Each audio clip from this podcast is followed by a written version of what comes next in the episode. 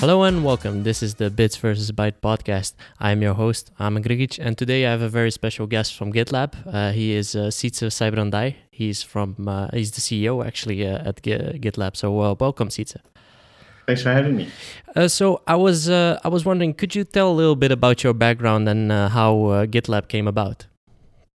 Yeah, um, I studied management science. I always had um, companies, and uh, at a certain point, I was uh, working as a Ruby on Rails uh, developer, and I saw this project called GitLab, and I thought it made so much sense because every single tool I used as a developer had an open source version, and then uh, GitLab was the first time I saw collaboration software where you could contribute back to it.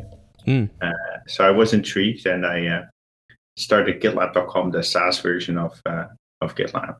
Okay, and uh, so GitLab already existed before you started, or how, how does that work? Yeah, at that point, when I saw it for the first time, it was a year old. It was started by my co-founder, Dimitri, Mm-hmm. and uh, he made it because he needed it himself. He uh, was working at a company of a few hundred people. He wanted something like this, but it uh, it had to uh, have a self-managed installation. There was no budget, and he's like, "How hard can it be? I'll just make it for myself." And by that time, after the first year, 300 people already joined that effort and contributed back. Mm. And uh, could you tell a little bit about what you try to provide as GitLab as well? Yeah, so GitLab started as a version control for software, but by now it's a single application for the entire DevOps lifecycle. means that everything you need from managing and planning your projects, all the way to packaging, deploying, configuring, monitoring, securing, and defending your applications in a single application. So Mm. we allow people to just have get a Kubernetes cluster, get GitLab, and uh, you can do all your software development in a single application, which makes it a lot easier and a lot faster to collaborate. Yeah, and uh, because you said uh, when you uh, when you joined, it was a year old. When was this? What, what kind of the time period was I where I'm thinking about? Yeah, so in 2011, Dimitri started GitLab. In 2012, I started GitLab.com. hmm In 2013, uh, Dimitri sent out a tweet I want to work on GitLab full time. and uh, I hired him.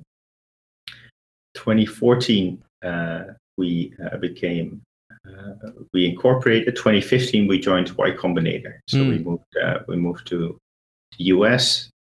Um, and since then, it's grown. It's now 2019. There are 470 people at the company, and over 2,200 people contributed to GitLab. That's crazy. Yeah, that's crazy. I can I can only imagine how it, how that must be for you guys uh, that started it to to see that grow out and uh, in this kind of a project, right? Um, so I I was wondering about something else. Is that what I've seen is that it's interesting that you uh, that you took a lot of avenues, right? So uh, it, it probably started out as an open source project, right? Uh, Is that is that correct? Yeah, it started out as an open source project. Yeah. Um, and we tried many different business models. Mhm. Uh, the one we currently have is uh, open core. So there's uh, additional features in GitLab aimed at managers and directors and executives, and Mhm. that you uh, pay a monthly subscription for. Yeah, and you uh, when you joined, as you said, you started kind of GitLab.com, which is kind of the SaaS version, right? So where uh, someone can take it hosted. Um, I did. Um, by the time Dimitri sent his tweet, I want to work on GitLab full time. I realized that uh, most of the demand for GitLab was actually from people running their own software. Hmm. Um, the the software process is so important to companies, and they make they so many other systems depend on it that it's typically something people take or or, or larger organizations take in house. Mhm. So I had a lot of people asking to help with that. And when Dimitri sent that tweet, I want to work on GitLab full time. I took him up on his offer. We agreed on a uh, a monthly wage, and I uh, I went to the local Western Union money office to wire that from the Netherlands to the Ukraine. They were like, "Do you know this person, or is this someone you met over the internet?" There were lots of scams going on at the time, but uh, I made the wire, and, uh, and we were in business. Uh, that's crazy. Because uh, uh, did you know each other for long? Because I can imagine when you kind of uh, start up in this kind of a way uh, that uh, it sometimes help to helps to know that person for a little while. So uh, did you know each other long or? That was not the case for us. Oh, um, crazy! The only thing was when I started GitLab.com, I sent him an email like, "I'm, I'm going to try to start a SaaS version of this, and I hope you, uh, um, hope you're okay with that." You're not going to get anything. That was basically the message. And he sent an email back like, "That's totally okay. It's open source. Go for it. I'm glad you're making GitLab more popular." So hmm. that was a very open source view of him to take, and uh, and that that that was our first interaction. Yeah, what's also interesting to me is that the the you offer kind of both uh, both ways. So you you offered the whole SaaS version where you can just uh, take it host and then that's it, and also have that open source. Was that kind of the strategy from the beginning, or was that something that just came naturally because you saw that uh, you wanted to provide to more companies than just the the the ones that you were uh, targeting at that moment? What was the reasoning behind that? When I started, I thought that the SaaS would make all the money. Sure. Uh, I was inspired by companies like Salesforce. Mm-hmm. Um, so I assumed that everyone was using SaaS and that, that was the logical thing. So I thought that would be um, a big success, but it wasn't. Uh, there was a lot of people trying it, but most large organizations insisted on uh, keeping it self uh, self managed so they could hook it up to all their other systems easily. Yeah, so that was a surprise to me, and, and we kind of we started doing that as well. Yeah, that makes sense because in, in some cases it's always it's also because of the data, right? So uh, maybe uh, they're a little bit hesitant to to share that data with some external party or whatever. I can imagine that that was also one of the the avenues, right? Yep. And um, we're using GitLab uh, also, so that's that's uh, cool uh, to hear for you. Uh, I think as well is that uh, we're using the, the, kind of self-hosted uh, version. Um, what, what I've um, what I've noticed is that the frequency of updating is is really high in in my opinion, especially for this big of a project. So um, it's I think it's like monthly or something like that, right? Or even fa- faster than that. Could you tell a little bit about that? Was it kind of a strategy that you uh, came up with, or uh, your your co-founder came up with uh, to to keep that keep that rolling? Because that's that's really hard in a in an environment you are in right now. So uh, could you tell a little bit about that? Yeah. So at, uh, Dimitri released the first version of GitLab on the 22nd, mm-hmm. and then the second month he was like, "Well, I can hit the 22nd again. And that's become a thing. Uh, we never missed one, and we're coming up to 100 releases in a row now on the 22nd. That's sick. And it's, um, there's a value we have. It's a value of iteration. Mm-hmm. So instead of taking more time to build the same thing, just reduce scope and get something out there so that you can get feedback from your environment. And that reduces a lot of the cancellations, the coordination problems that are inherent to software development. We stick by that value. So every month it ships and there's there's a cutoff date and the train the, the release train never stops. Hmm. And uh, we've always been able to get a new version out with a lot, a lot of extra features. Uh, also helped by people from the wider community who contribute more than 100 features every month. Yeah, and how how do you how do you keep that up, uh, especially when there's a lot of uh, people contributing? So uh, how do, how does that work? Uh, uh, who does like the checking of the the things? Is that still your co-founder, or uh, how do, how does that work? By now, we have multiple maintainers. Mm-hmm. So those are the people responsible for an individual like piece of function functionality. but we also, for example, have merge request coaches who try to get your merge request over the finish line so that it even like is ready for for review. Mm. And are those people from the community or those those people from GitLab themselves?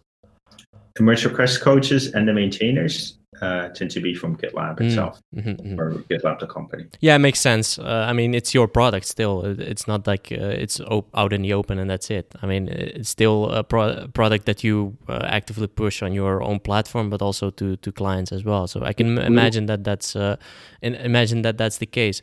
So we would love to. We'd love to have merge request coaches from the wider course. community, but it's a lot of work, and and it's very hard for people to be able to afford so much work next yeah. to their day job.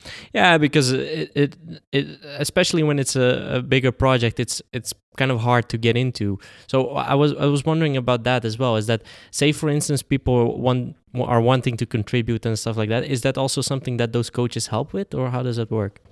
Yeah, for sure. So those coaches um, in, in, in general, uh, if you commit your contribution, it gets triaged. Uh. The relevant PM and the relevant uh, engineers see it. But some of them language, like there's a lot of our definition of done is pretty extensive. Look, you gotta have documentation, you gotta have working tests. Um, there's there's uh, code code style guides. So a merge request coach kind of helps you get over that hump. And sometimes even the merge request coach takes it up and, and finishes it for uh, for someone. They push additional commits and, and helps it, just helps it gets over the, the finish line. Yeah, what was interesting to me is also something that you mentioned a little bit, uh, a little bit earlier as well, is that you don't see it anymore as software for a code repository, right? It's the whole package, the whole, uh, the whole, uh, the whole thing is uh, geared towards getting your uh, product to to the finish line, right? So the whole integration and the Kubernetes and stuff like that. So um, could could you tell me a little bit about why uh, that was so important to be to you? Because you could have just uh, stuck to doing the code repository on itself, and that's it, right? Yeah, so that was not obvious to us. Um, at a certain point, uh, we got a new GitLab runner. GitLab runner is a part of our GitLab CI functionality, and someone made a way better one, written in Go instead of Ruby, and it, it was amazing. So I said to this person, Kamil, thank you. We'll make this our official one from now on. And by the way, do you want to work for GitLab? yeah, that, and, uh, that's crazy how that works. and he did. He joined, and he's been prolific. And at a certain point, he says, well, we have these two different applications GitLab version control and GitLab CI. Mm-hmm. Should we make combine them into one application? And Dimitri explained to him, obviously not. It's like these integrate these applications are really well integrated. Like they have all the APIs to talk with each other. They're custom made to they only work together. So they're custom made to fit together really well. So it's not needed and it's this is not what's standard in the industry. He convinced Dimitri, they came to me and I said, obviously not. Like the Unix philosophy, many small, sharp tools that are composable. That's how things should be done. He said, Well, if you don't believe me that it's better, at least believe me that it's more efficient because right now we're maintaining two Rails apps with pretty similar menus, templates, dependencies. Let us at least combine that. I'm like, well, efficiency is one of our values, so I can't say no to that. So we did it. Turns out he was completely right. It was such a better experience for our users to not have to bounce around between different applications, to not have to log in again, to see the relevant information right there. Because it was a single data store, you're not looking either at version control or at CI. You can combine information from both. Mm. And we, we felt like we unlocked a secret. A secret not because we don't tell anybody, um, but a secret because um, other uh, manuf- other software producers are unlikely to follow us and we doubled down on that. And by now we, we expanded the scope, not just version control and CI, but everything you could need in a lifecycle. Like a recent thing we added is like feature flags, and there's a Docker container repository, and all these things in a single application. And it's so much easier. You don't have to pass credentials around. You have a single concept of who user is and what they can do, and you can surface the relevant information at any point. Yeah, and uh, that that makes sense because um, it it's the reason why I'm asking this is that a lot of uh, a lot of people say, okay, you should focus on what you're good at and uh, just focus your product on that as well, right? So uh, look at your product and say, okay, we're good at code, repositories, we're good at uh, doing all the things around it, so the pull requests and stuff like that. Um, but I, I see I see that it's working also from our uh, vantage point for why one of the reasons we picked GitLab actually was that uh, we saw that I was tired of switching applications. that was ma- mainly the thing. So I was tired of. Of course, they're integrated, and I, I can get everything to work. And when I do, uh, when I merge and uh, merge a pull request, for example, it will of course kick off the job in some other uh, uh product or whatever. But I, I, I like the kind of having the overview of everything in one go, right? So everything in one screen and I know that uh, I know that that's uh, maybe that's one of the things that you get, get back as feedback as well. Is that something that you hear as well? Yeah, with, with GitLab, you benefit from the, the DevOps best practices mm-hmm. of over 100,000 organizations using GitLab. So all those people, when they miss something, they will add it to GitLab. So you don't have to figure out, oh, I should set an extra hook here to do this, and then I have to update this app, and then I need to install this. No, people will add it to GitLab, and it will just get released. If you want to deploy a static website, great, just set it GitLab pages. You want to deploy a private website? Great, someone just contributed private websites for GitLab pages. Like you don't have to go into your Nginx config and add that yourself, mm. um, which is like two days of work. Um, it just works out of the box. Yeah. Uh, uh, and, one one big thing. Uh, uh, sorry to interrupt you. So one big thing that I've noticed there is that um, what, what I've what I've noticed is you, you added the kind of Kubernetes support as well, right? So you you've said okay, uh, where is that is that uh, how how did that uh, come about? Because I can imagine you had uh, you had options to to deploy to other clusters and stuff like that, but why Kubernetes, for example? Yeah, we we got lucky. So after we did CI, there was more and more CD functionality, continuous uh, deployment, continuous delivery. And then we started looking at like releasing and configuring and monitoring. And we were a bit daunted. Like we'd have to adapt to every single cloud, every single provider. And then Kubernetes came along and kind of made one API for the entire infrastructure layer. So we we jumped with joy and we jumped right on that. And right now in GitLab, you can just add Kubernetes clusters to your project or to your group or to your instance, and GitLab will know what to do. It will know how to build your code, how to run your tests, how to check the performance, how to check the quality of your code, how to run security tests. It will do review apps. It will know, just know these things. Just give it a Kubernetes cluster, and GitLab will be happy. And uh, so that's been a big game changer for us. One thing I want to come back to is focus on what you're good at. Yeah, so it took sure. a while to figure that out. And the thing is, we need a kind of division of labor between people working for GitLab, the company, and the wider community. And people at GitLab, the company, are good in breadth, like good in figuring out what is the additional thing that should be integrated with GitLab and have a first stab at that. Because that's super hard, super complex work. You need UX people, you need people that have an overview that are in the day to day business. And then expanding that thing, adding an incremental feature on top, that's something our wider community is really good at. Like, hey, um, I have the I have Docker container repository, but I want multiple container types uh, for one project. Great, that, that's obvious where to place that into the interface. It's a lot of work, but it is much easier to reason about. So the people that work at GitLab focus on breath over that, Hmm. Focus on just biting off additional scope. And then the rest of the community take that land that we tilled and they sow uh, the grains in there to to grow new functionality. Yeah, yeah, that that makes sense because um, I, tell it all the time is that, uh, and that's something that, that we've mentioned, we've seen as well in our company is that uh, we've we've shifted our focus uh, several times because of clients that wanted stuff and stuff like that. But uh, and what you get is some kind of a product that is not doing anything particularly well. it's doing kind of everything at once, but uh, not not something really really good. And that's something that I've noticed, uh, um, uh, especially from my side. Uh, that's something that I've noticed in GitLab is that.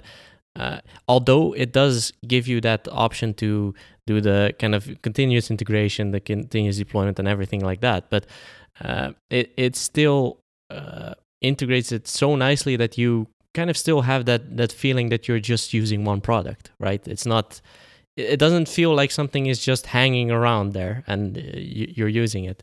Um, yeah, that, that's why we spend our time. That's why we have a great UX team, UX researchers, um, and then to get like best in class, it takes time. It takes contribution. So we started with the CI, it was not a great product.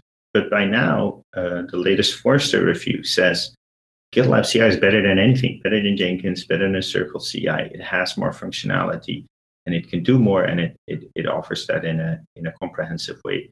So it takes a while for the for the wider community to add that, but it, it will happen. So now we're now doubling down on this and biting off a lot of scope and allowing the, the wider community to participate. And they're stepping up. We're seeing the number of contributions growing uh, very steadily month over month. Yeah, because uh, th- th- that's something that we we've used uh, Jenkins in the past, and we've switched over as well. Um, it, it's mostly, for my part, uh, it it was mostly due to uh, things like actually having a file that says, okay, this is what we're going to do in the CI, and I'll also have that under version control, that which is uh, which is great because you can just see what happened. In in Jenkins, I had that a little less because you set it up and then you save it, and when you change something, you cannot go back and see what happened. Right? Uh, probably there was some kind of plug-in or whatever, but uh, that's that's uh, something that uh, was a little bit annoying to me. Is that of course it had a lot of functions and stuff like that, but it's still uh, it's still totally different from what, what I wanted to have, and that was kind of the integration with with my code repository in this sense.